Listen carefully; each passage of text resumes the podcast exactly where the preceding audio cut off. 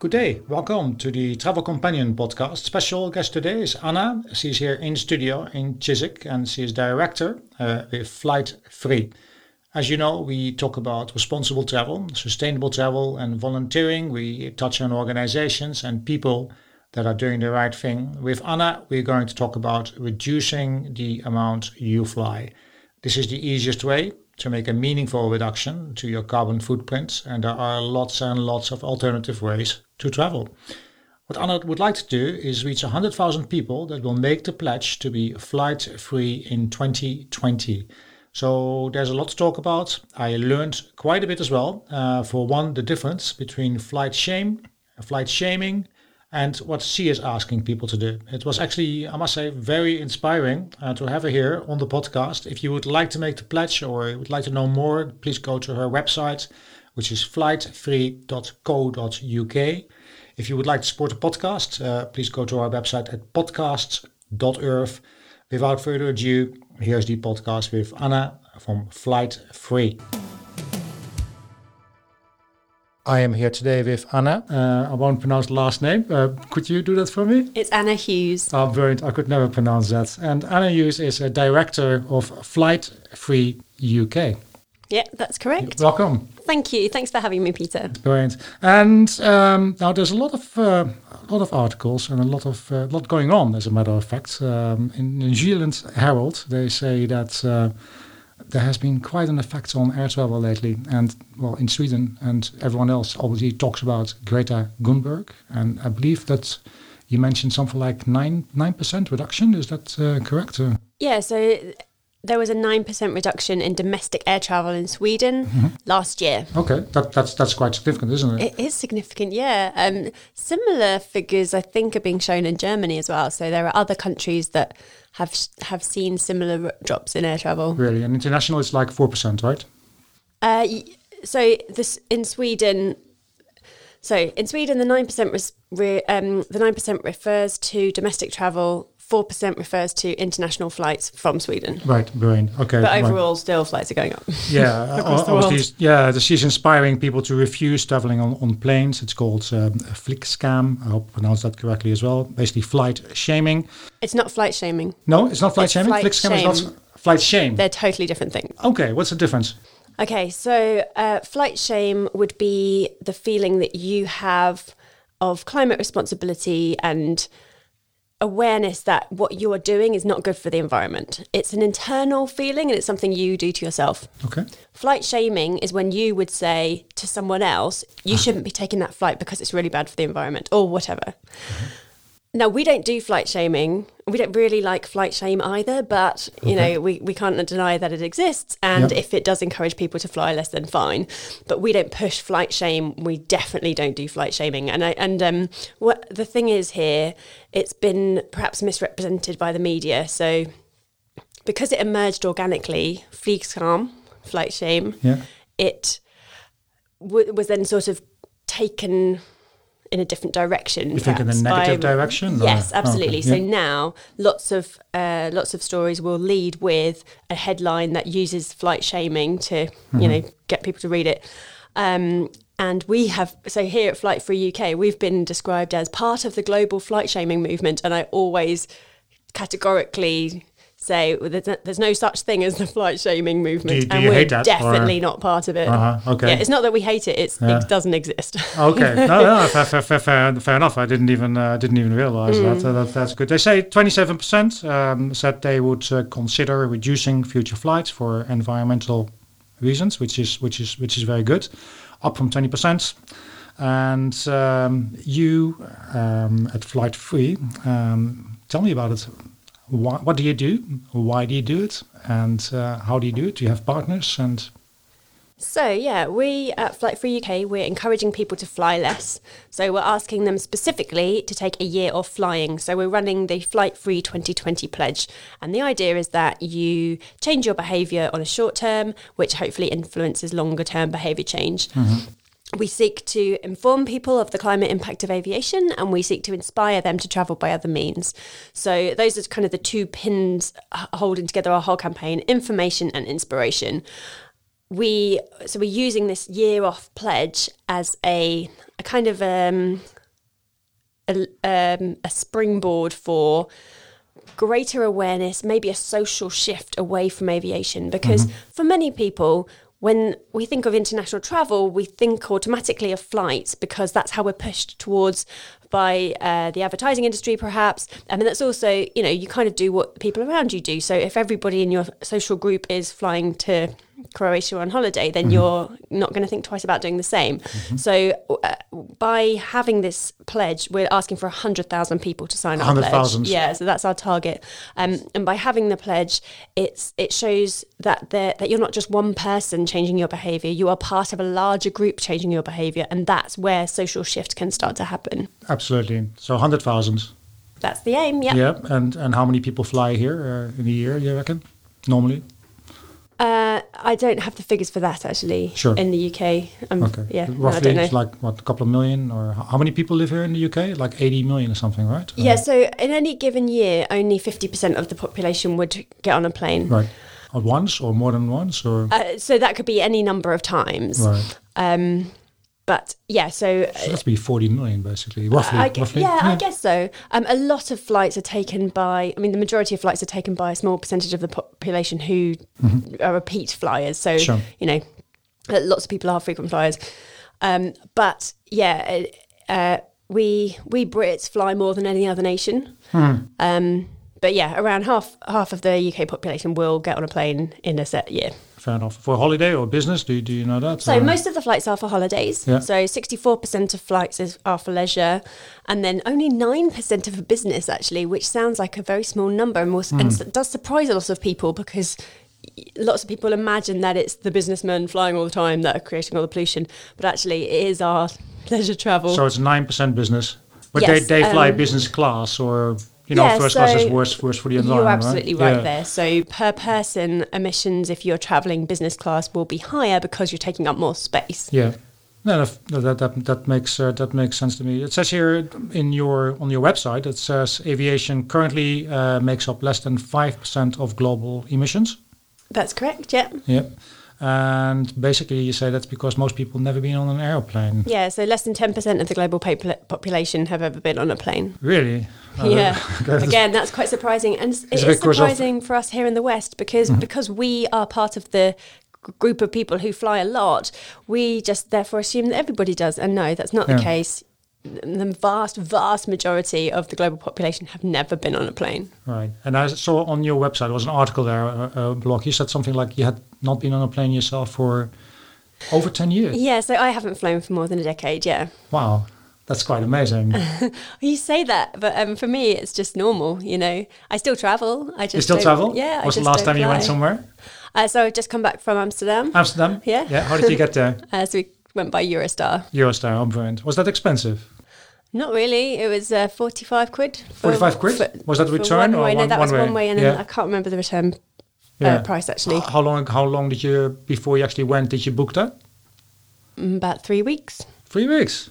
Yeah. That, that, was not- that is not bad. No, Oh, no. no. Because um, well, maybe because last time I went to Holland was for King's Day, and I was looking like couple of months before. and It Mm. was like over over two hundred and fifty pounds to take a train, and the flight was like under hundred quid return. Yeah, that's where the difficulty lies, doesn't it? Because we often the prices of alternative travel, mostly by train, is not viable for most for lots of people because it's so expensive. Yeah. Um, but yeah, it. I mean, it doesn't mean that it's always that expensive because there are plenty of cheaper fares out there. We Yeah. Did you go during the week, or was it over the weekend, or Um, yeah, it was. I went out on a Tuesday, Tuesday? Okay. returned on on Friday actually. Oh, okay. Yeah, so Well, it was Friday the should week, be a lot more expensive to. Uh, It was a bit more expensive to come back. I genuinely can't remember how no, much. no, no, no, that's absolutely that's absolutely fine. I think that's a problem though. Uh, that that that's you know other means of transport are so expensive, and Yeah. if you look at a country like Luxembourg, they made all public transport in the country free. Wow, that's Is that something maybe you should for campaign for here? Yeah, because I would like don't that. I would love that to be honest with you. Yeah, absolutely. And I would not take any plane anymore as well. oh, you're right, and and you know that's something that needs to change desperately, um, because we we can't expect people to inconvenience themselves or you know go to a more sustainable mode of transport if that's not easy for them and price is a massive massive factor in that Massive, so yeah. yeah we we desperately need to restructure the way our transport is put together Hmm. um, from the frequency of trains the availability of night trains for example That's changing, eh? um, yes, it is. More night trains are coming in across Yeah. Europe, which is fantastic. Yeah. But yeah, a fundamental, fundamental part of this is price. Um, and in fact, comparatively, in general, flying is much cheaper than train travel, mostly because there is no tax on aviation fuel. Hmm, so that should change for sure, shouldn't it? absolutely. So Do you know why see- that is? Or? it was by international agreement many decades ago when the aviation industry was a fledgling industry. Yeah. And my understanding is that it was to give that industry a leg up at a time when it was coming, you know, starting to be um, promoted as a way of, for people to get around. Mm-hmm. Yeah. And that has never been rescinded. Right. There are. Um, it's a bit complicated of how states would be able to introduce the tax on aviation fuel, but they certainly can, and they Yeah. certainly should. They should, Um, yeah. So yeah, it doesn't give a level playing field in terms of the price that we are being asked to pay for stuff. Yeah. Um, we very much believe that the environmental cost of travel should be reflected in the price of the ticket. Mm-hmm. And if something like if you're looking at a, a, a let's say the Amsterdam journey, if Sure. you're traveling by Eurostar, your CO2 saving will be at about 90% compared to the flight, which is a huge, huge saving. Mm-hmm. I'm not suggesting that the, the uh, train ticket might be 90% cheaper than the flight ticket uh, because there are obviously other considerations. But, you know, th- that shows you just the difference. And if we're factoring in environmental costs, which we desperately need to do, Yep. then yeah, the prices need to be. drop for the other. yeah, absolutely. Yeah. I, I must say, if there were, if the trains were like the same price, I would take a train as well because it doesn't actually take any longer to take a train. Because if you go by plane, you have to go to the airport, you have to wait for two hours because you have to be there two hours before departure. And uh, if you, Yeah, you know, absolutely. Short haul fli- flights, you're spending most of your time on the ground. You know, there, there's no comparison in terms of ease and enjoyment and time with the train. So yeah, the, the price needs to be leveled out. But but there are certain circumstances where you can just get a nice cheap train ticket. So you know, it can it can work. it can work out. Yeah, no, I, I love traveling by train. I've been all over the world by train. Did the um, Trans-Siberian and through Africa even. Uh, I didn't take a plane at all when I was there for a year and a half, um, except to get out at a certain point. But uh, but still, yeah, it's a much better way of transport, and it's definitely better as well. Do you hope that here in the UK you'll get the same response as in Scandinavia, as in Sweden? I would really like to see us move away from air travel. Yes. Yeah. I feel that in many ways we're behind the our Scandinavian neighbours. Yeah. Um, they seem to be a bit more of leaders in terms of green initiatives Hmm. and green behaviours. Um, but that doesn't mean we can't do it. And uh, over Oh, the you're last, doing it. You're- you're yeah, promoting it, so, exactly. yeah. yeah. So um, and we have. I mean, since we launched the campaign, we've had so many comments of people saying, "Oh, thank goodness." You know, I, I used to feel like I was the only one, and now I don't feel alone anymore. You know, I um, people be, people have been aware of the carbon impact of aviation for a long time and have been taking action. Um, so it's nice to kind of bring a community of those people together um, and also reach a new community. So there are also lots of people on our pledge who've said, Oh my goodness, I had no idea that that was the impact of aviation. I'm not going to do it anymore. Maybe for good or just for the year. Um, and and that's been really inspiring as well. So people who have been frequent flyers in the past are now reducing or completely cutting out air travel. Um, so yeah, overall, I hope that we will see a fall in demand for flights. Yep. And the last two quarters, there has been a drop in Yeah. the UK. What like what? Um, not a couple of percent. Okay. So yeah, we haven't yet seen the figures for the next quarter. Sure, sure, and, sure. No, no, but it just would be has been- has been a drop. yes, Has uh, been a drop, Yeah. yeah. and it's hard to say then if that's a glitch or not. Yeah. Um, but not a glitch. I mean a blip. Yeah, sure, sure. if that's a blip. um, but so it'd be really interesting to see the re- more, most recent figures when they come out and see Yeah. if we have been having an impact yeah, kind of over the longer term. or not. So, yeah, yeah, yeah, yeah, yeah. Even even if not, do you think it will, you know, continue this over the next coming years? Do you think it's a phase which will do die out, or do you think it's actually people getting more aware of it now and they're actually going to really think uh, before they book a flight or book I any hope, transport? I hope that it's not just a phase. I hope that it's something that's long term. Yeah. Because people have been campaigning on this for decades. Yeah. You know, I became aware of it, as we said, over a decade ago. Mm-hmm. Um, but I certainly wasn't the first either. You know, there are many people um, from campaigns like Plane Stupid and uh, Franny Armstrong, who did The Age of Stupid, the film with Pete Postlethwaite. Mm-hmm. Um, there and and before that, you know, there were so many. That there has been a long history of awareness of uh, of what we should be wh- what's happening with aviation in terms of the carbon impact. Um, but I hope now, maybe it is that the conversation has shifted. Maybe it is that awareness is reaching enough of a level for it to not go away now. Okay. Because previous campaigns, so we're, we're asking people Not go away or grow? Obviously, you hope it will. Um, Oh, know, absolutely. Yeah, yeah, yeah. yeah, yeah. yeah. Um, and previous campaigns that have asked people to stop flying have been, you know, have attracted a few, few hundred or a few thousand people. But Yeah. we really feel like this movement is it has got more momentum, it's got more people behind it, and and hopefully, you know, we're going to come into the mainstream. And when did you start a movement? Um, 100,000 pledge? So we launched the campaign pretty much a year ago, actually. A year ago, Um, yeah. So yeah, I've been collecting pledges for a year now, um, and it's it was running in Sweden the year before that. right. So they've been running for a couple of years now. Yeah, okay. And uh, it has been successful now, I take it. Um, Um, no, none of the countries have reached hundred thousand yet, but Right. the success isn't just in the numbers; it's in about it is about raising awareness. well, people So- are talking about it and you're in the newspaper, so the that's a success, isn't it? Absolutely, yeah. And the fact that there was a 9% drop in domestic air travel in Sweden, I mean, Yeah. that shows that it's a massive success, you know? So, um, yeah. The, People are not going on holiday anymore international as well. So is that a good thing, you think? Or So, holidays is. Is um it's difficult because we don't Travel. yeah exactly we don't want people to stop traveling we just want people to travel by different means Sure. or we want want um, to present the options so Mm-hmm. you know it's all, everyone's free choice and everything else um, we would like people to make choices that do bear the environment in mind Mm-hmm. um, so if you are in the habit of going to Croatia on your holiday great you can still go to Croatia Sure. but rather than a two hour flight it will now be a day and a half journey which sounds quite horrible when you think, oh my goodness, I'm going to have to sit on a train for a day and a half. But actually, the journey is part of the holiday, and mm-hmm. the things that you see out of the window. I mean, that's enough of a reason to go on the train. You know, the slow journey between the UK and Croatia. Oh my goodness, absolute, absolutely mind blowing scenery. And the actual process of the travel is quite enjoyable as well. So, sitting on a plane, it's something that you endure, mm-hmm. and a lot of that journey will be spent standing in a queue. Mm-hmm. Sitting on a train is in something you can enjoy, Yeah. you know, and um, and the kind of horrible admin bits either side aren't long at all.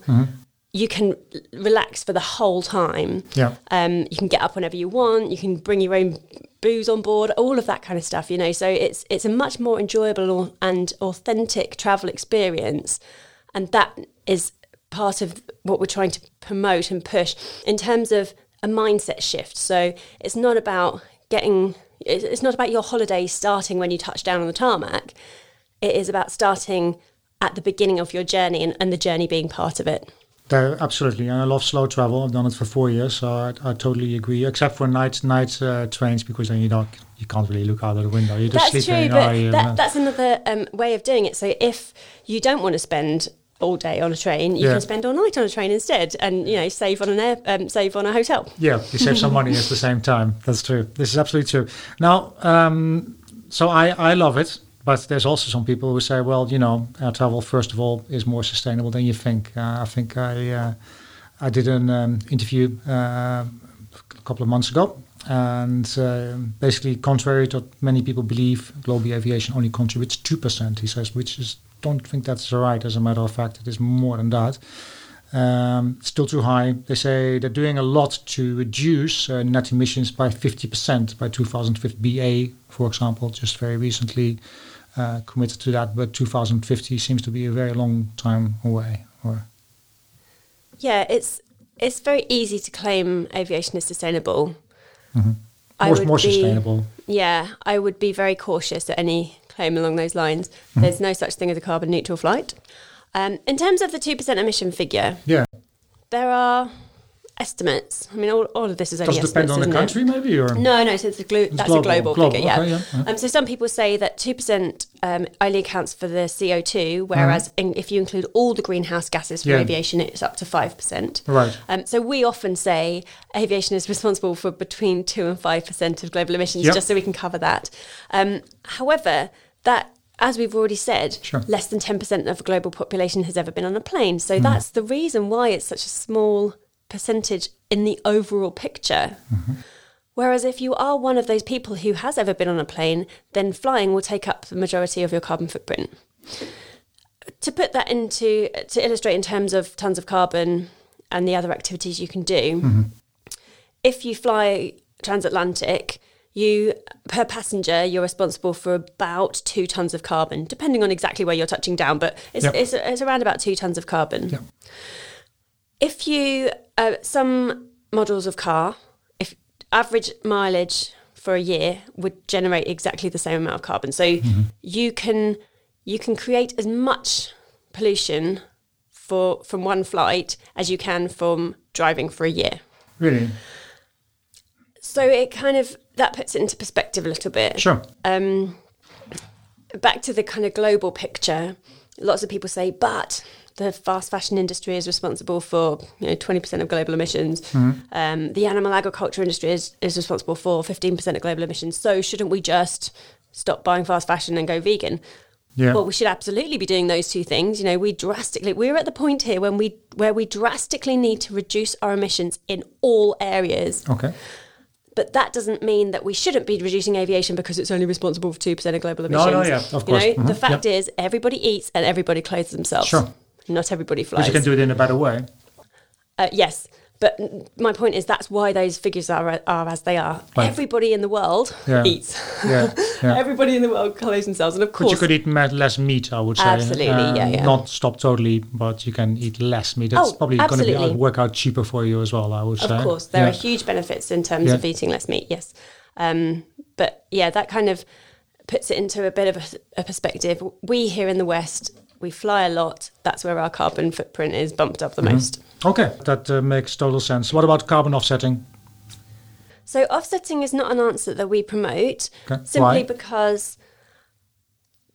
Well, I suppose there are three aspects to this. Yeah. Um, one is the time aspect. So when we fly, we emit carbon today, uh, mostly in the upper atmosphere, which which is um, it. There are many problems with emissions up high as opposed to emissions at ground level. Why, why is that? Is that what's the difference exactly? So If, if you know, I'm- yeah. vaguely, I, I wouldn't uh, know to be honest. So It's called radiative forcing, and it means that you can at least double, or you can around about double the globe, the warming effect of that okay, those emissions.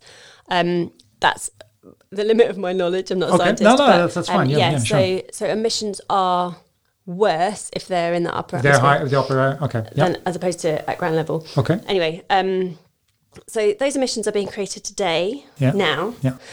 By offsetting or by investing in an offset scheme, we are giving money to something that might, at some point in the future, perhaps absorb the amount of carbon that we just emitted. Yeah. If we're using trees as an example, because that's a very common one that we often that we often refer to. Yeah. If we're planting trees, Yeah. one tree will absorb roughly one ton of carbon, but it takes 30 years to reach the point where it will do that. Okay. There's no guarantee that tree will even reach 30 years old. Most you know? likely, you'll just be Um, ten if they do it sustainable. as a matter Okay, fine. yeah. Um, so we so there's there's no guarantee that trees will reach um, maturity, but we so we're kind of paying into the future to reduce to absorb the carbon emissions that we're emitting today. Mm-hmm. It just that doesn't make sense in terms of a payoff, a trade off. It's, Yeah. it's not a trade off. Is it more to clear your clear your mind, like Yes, I'm not doing so something th- bad anymore exactly. because I'm carbon offsetting? And Is- that's the other reason that we don't promote it because it's we're a behaviour change organisation. Yeah. You know, and It doesn't change the behavior It doesn't change Mhm. behaviour. It just gives us license to continue our behaviour because we've paid for it, because we've offset it, because it doesn't count anymore. but it's better than nothing, right? No, I I really um You don't think so? no, we don't yeah, we don't promote it at all. Okay. Um it's not necessarily better than nothing. Okay. It's um, You really want you know, people to stop flying exactly, less. Yeah, I mean it's there that are simple. Yeah. okay. there are some Yeah. schemes that do absorb atmospheric carbon, but honestly, they should be happening anyway. You know, we shouldn't be framing them as offsets. Sure. It's a case of reju- reduction. That's what we really need But to focus on. money is not put into them because the government is not going to put money into it, is it?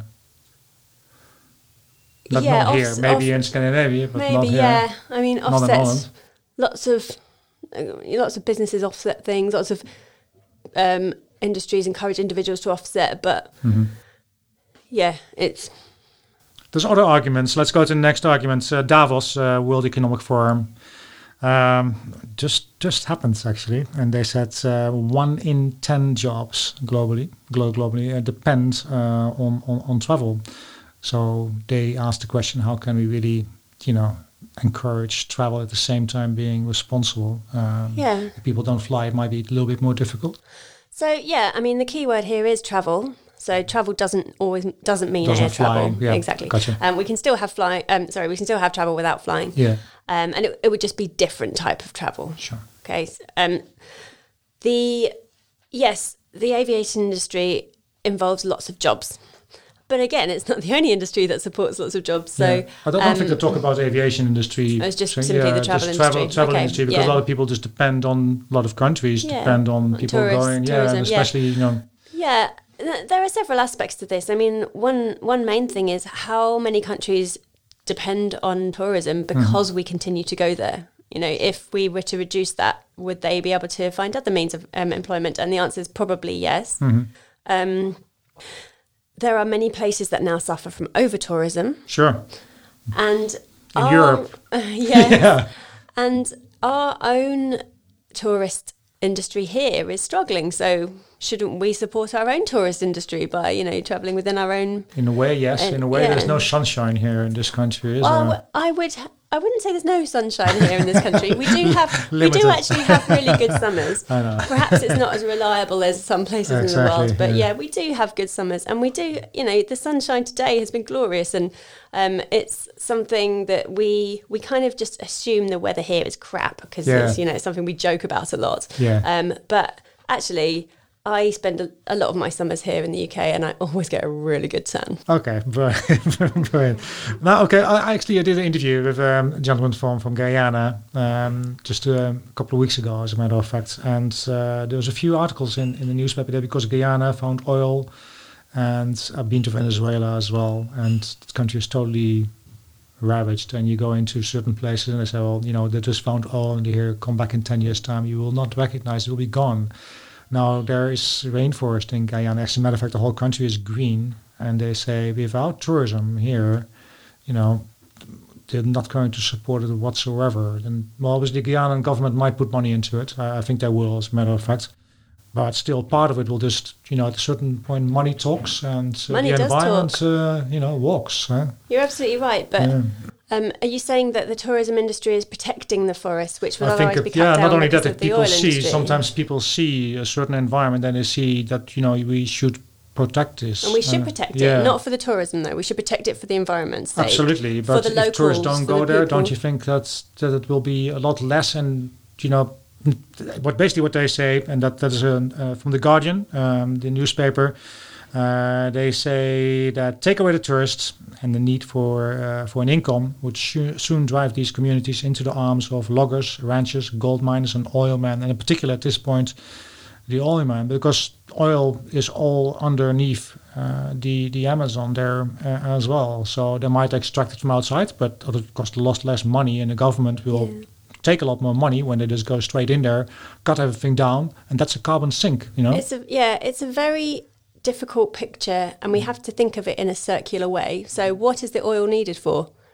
To fuel our uh, fossil fuel high lifestyles, right? for cars, uh, Yeah. even for you know, even planes. electrical bikes or electrical scooters here in the UK, which are going to be approved now, which which I think is fantastic. But still, electricity has to come from from somewhere. Yeah, just but my point is, we're the the um, yes, oil is like gold because it is the commodity that we rely on the most. We Yep. are addicted to fossil fuels, and we need to stop. Um, those that it might well, in a particular instance, tie into the tourists, the tourism in that country, but that is not the whole picture. We need to be looking at this picture as a whole. Right. But if people don't see it, if people don't see, if they, they don't go to Antarctica, they don't see the, the glaciers melting. It doesn't come in the news that much, and people. well, you don't need to see it with your own eyes. We know No. the glaciers are melting. Um, Sure, you, we- you know it, but sometimes it's better to to get in contact with these I- environments, and that makes right. that gives you a whole different uh, perspective of the You- world yeah, and of the are- environment as well. You are absolutely right. Yeah. I don't think, though, that our 64% of flights for leisure are all for people to open their eyes to the world's problems. Mostly, Mm-hmm. they're probably just so you can lie on a beach and drink cocktails. True enough. Okay. okay. Um, so that that was that. Now uh, we already talked about um, BA a little bit. Um, basically, what he says, we're not going to make any changes over the next uh, 30 years with regards to carbon-based fuel. No, it's people often say, oh, you know, green fuels, biofuels, synth- synthetic fuels.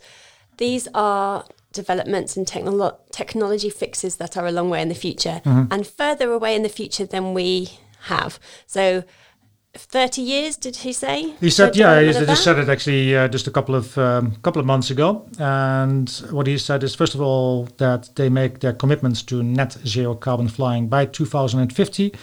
And what he also said, and I'm quoting here from from the Guardian, uh, we will continue to use carbon-based fuel throughout. We don't see a credible alternative. And that's the sad fact, the sad truth of it.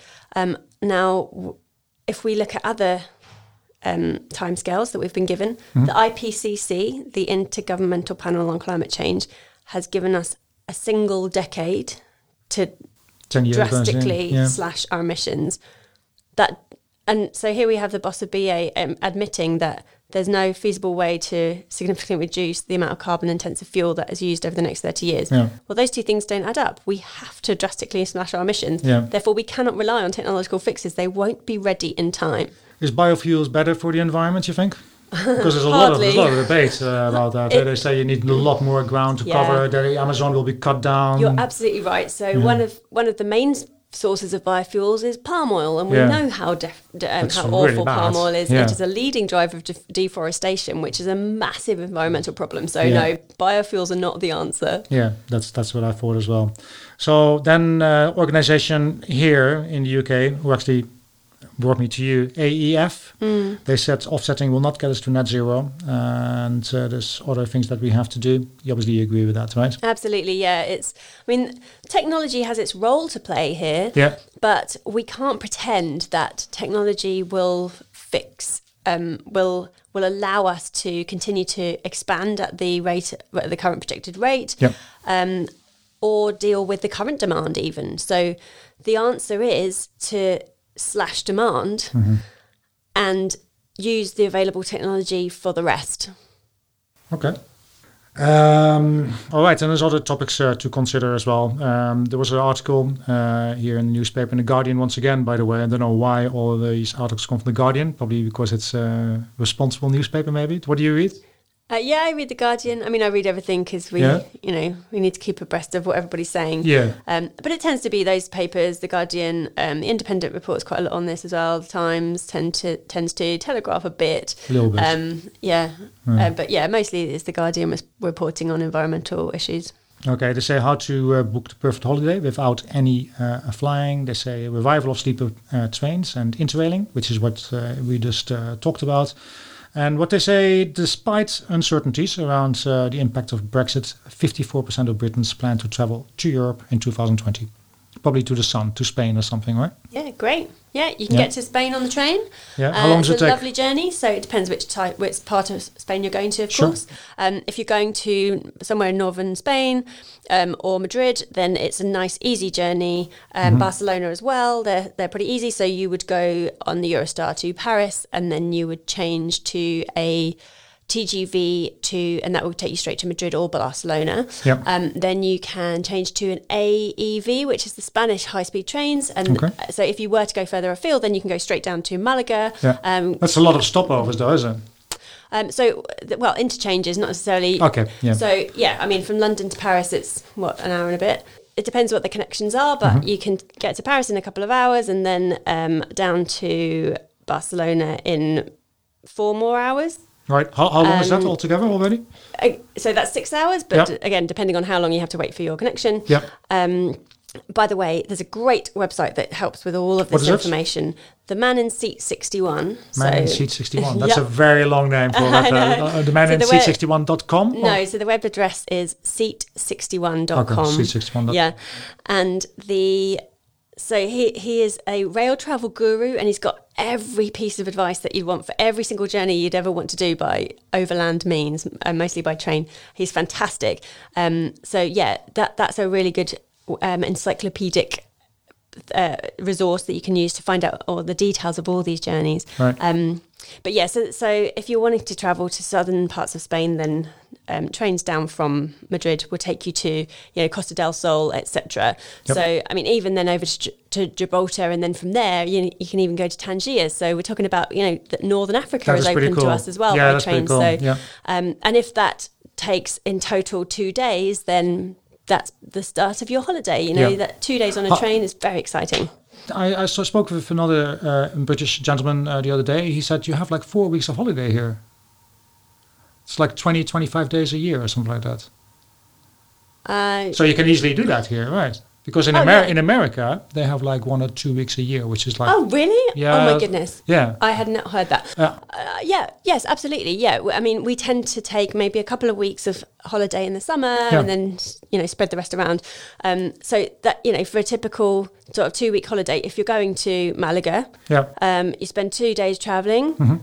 Two days getting back. Yep. You've got ten days on the beach. Who doesn't want to spend ten days on a yeah, beach? yeah, you know. yeah, yeah. That's why they go there, I'm sure. But uh, yeah, no, ab- absolutely. And it's uh, obviously a very nice journey. I've done it myself. I've actually been all the way by, by train to, to Greece and from there boat all the way to Africa and then all the way uh, through. It, it is lovely, but it takes more time. And uh, in the end, it's a little bit more expensive at the moment. And I hope that changes, obviously. And then it says, we talked about it already as well, you can always stay in the UK. Yeah, definitely. Okay. And there's plenty to discover here. Yeah. And, you know, I'm a massive advocate of discovering more about the UK. Mm-hmm. I did an adventure of cycling around the coast of Britain once. Um, All the way around? Yeah, I went all the way around. All the way around? England, Scotland, and Wales. Wow, how long um, did it take you? It took me 10 weeks. It was 4,000 miles. It's not bad. Um, yeah, went a little bit. Um, it was quite quick actually, um, but the the point of doing that was because I wanted to discover more about this country, th- Yeah. this island that I live on. what was the weather um, like during those four weeks? Um, ten So- weeks, sorry. Ten weeks, Yeah. yeah. So uh, it was varied, as you can imagine. Yeah. You know, I had my fair share of getting absolutely soaked to the skin, but then I also had blistering days where I just couldn't wait to get my bikini on and get in the sea, kind of Really? thing. So Yeah, okay, yeah. it was it was wonderful, um, and That was only England, or was it all the way around All the way around Scotland? Scotland and Wales as well, Wow. yeah. Okay. Brilliant. And the main thing it showed me was how lucky we are to live somewhere so incredibly varied and beautiful. Mm-hmm. And there is no limit to how much you can discover. So even though most of my adventuring, touring, holidaying, exploring has been within the UK, I still haven't seen everything. You know, there is still so much more to see. If I want something, if I want better weather, then yes, I can go to the Mediterranean by train. If I want mountains other than the mountains in Scotland, then I can again go by train to the Alps. There are so many places that we can go, and there are so many, every type of holiday that you might want, we can have it here within the UK, within Europe. yeah. Um, Is it yeah. more expensive uh, accommodation, food here in the UK if you go to Spain? It, it's well, not anymore because of the drop of the pound. But the pound is Mm. going up again now. Mm-hmm. So yeah, um, it can be, yeah. yeah, Um, depending on where I, you stay. yeah, I mean, I think or- Western Europe in general is quite expensive. yeah, it is. Yeah, So yeah, it, you know, it, it it depends where you're going. yeah. but obviously, if you have a family or something like a family with you know a few kids, two kids maybe, then obviously But there are loads of places. does it? So- It does, yeah. But there are loads of family-friendly holiday places. I mean, the classic one here is Center Parcs. Everyone remembers going to Center Parcs. That's like a highlight of their kind of childhood. Right. Um, you know, and there's loads of other places like that. So yeah, we definitely shouldn't overlook the stuff that we've got here. Um, then there's a guy who uh, didn't uh, want to fly uh, in an article, once again, The Guardian. uh, and he said, So I took a cargo ship and took him 14 days, but he spent a significant amount of money, like 1,500 euros altogether to get there, which is a lot. You can fly to Canada for 400 quid return. So Mm. Mm-hmm. Yeah. that, that's like four times as much. Same same story as the train really here in, in Europe. Yeah. That can change. But not many people have time to go on a cargo ship to another continent, I would say. But Yeah, so cargo ship is an option that some people take. Yeah. It's a very specific type of option, though. As you Yeah. just illustrated, it's not a viable option for most people who want to cross an, an Mm-hmm. ocean.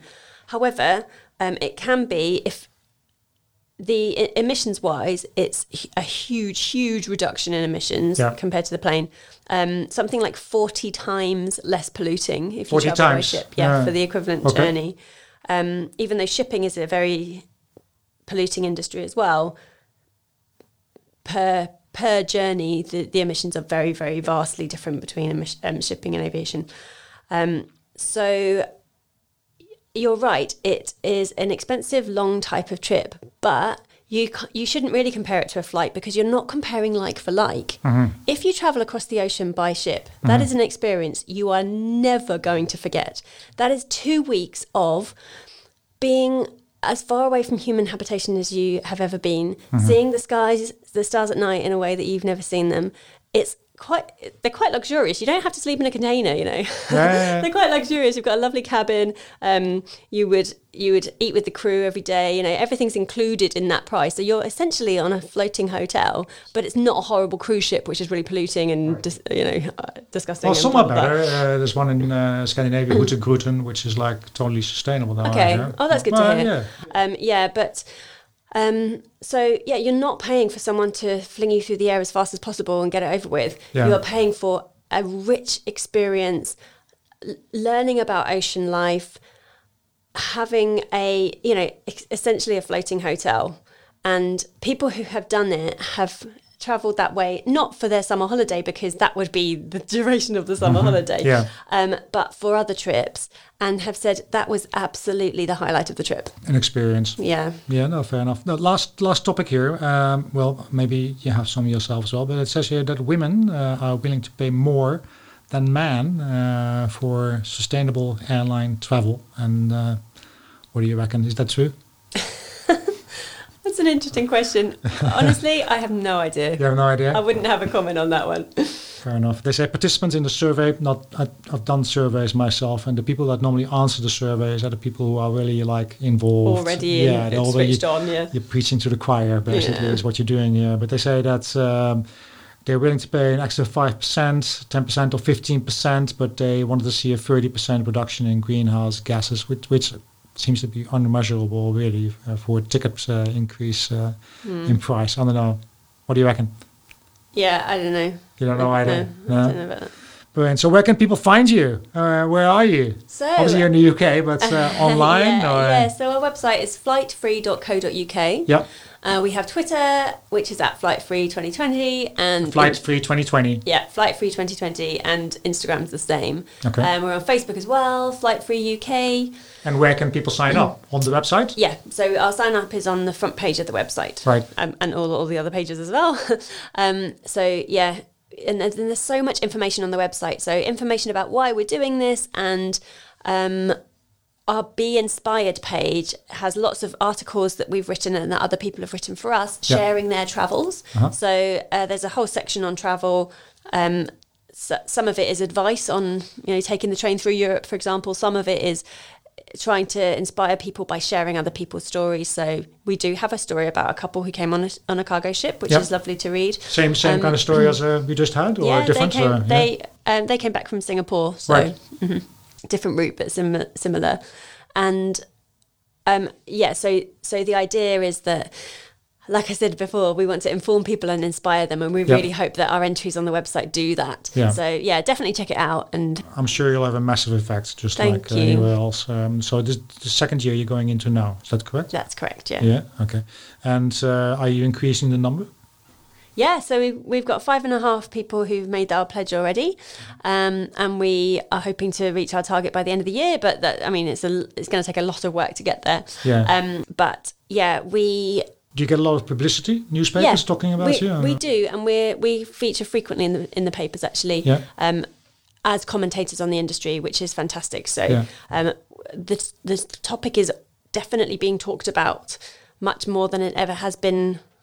Um, well, not much more than it ever has been because people have been, as I said, people have been talking about this for decades. Hmm. But it seems that the the audience is now there for it. So yeah, we we're we're really getting the word out, which is a good good thing. Brilliant. Is there anything that you would like to say or promote or plug besides what we talked about? Well, not I, only that. Yeah. It's it's very easy to come up with all the reasons why you might not be able to take a pledge of taking a year off flying. Sure. But we do urge people to consider the practicalities of it and consider if they might be able to, in the context of the climate crisis that we face. Yep. You know, we we're in a serious position now. We're in a serious situation. And we need to be making these difficult decisions and we need to be choosing this this difficult stuff before the choice is forced upon us. Yeah. Um, it it really is serious. Um, so if we can inspire people to make those choices, mm-hmm. then we stand a chance of having an impact. If we just leave it, you know, we'll get to the point where we are forced to make these life altering decisions, and mm-hmm. that is not a place we really want to wait to be in. Thank you very much for being on the podcast. Thanks. Yeah, thank you.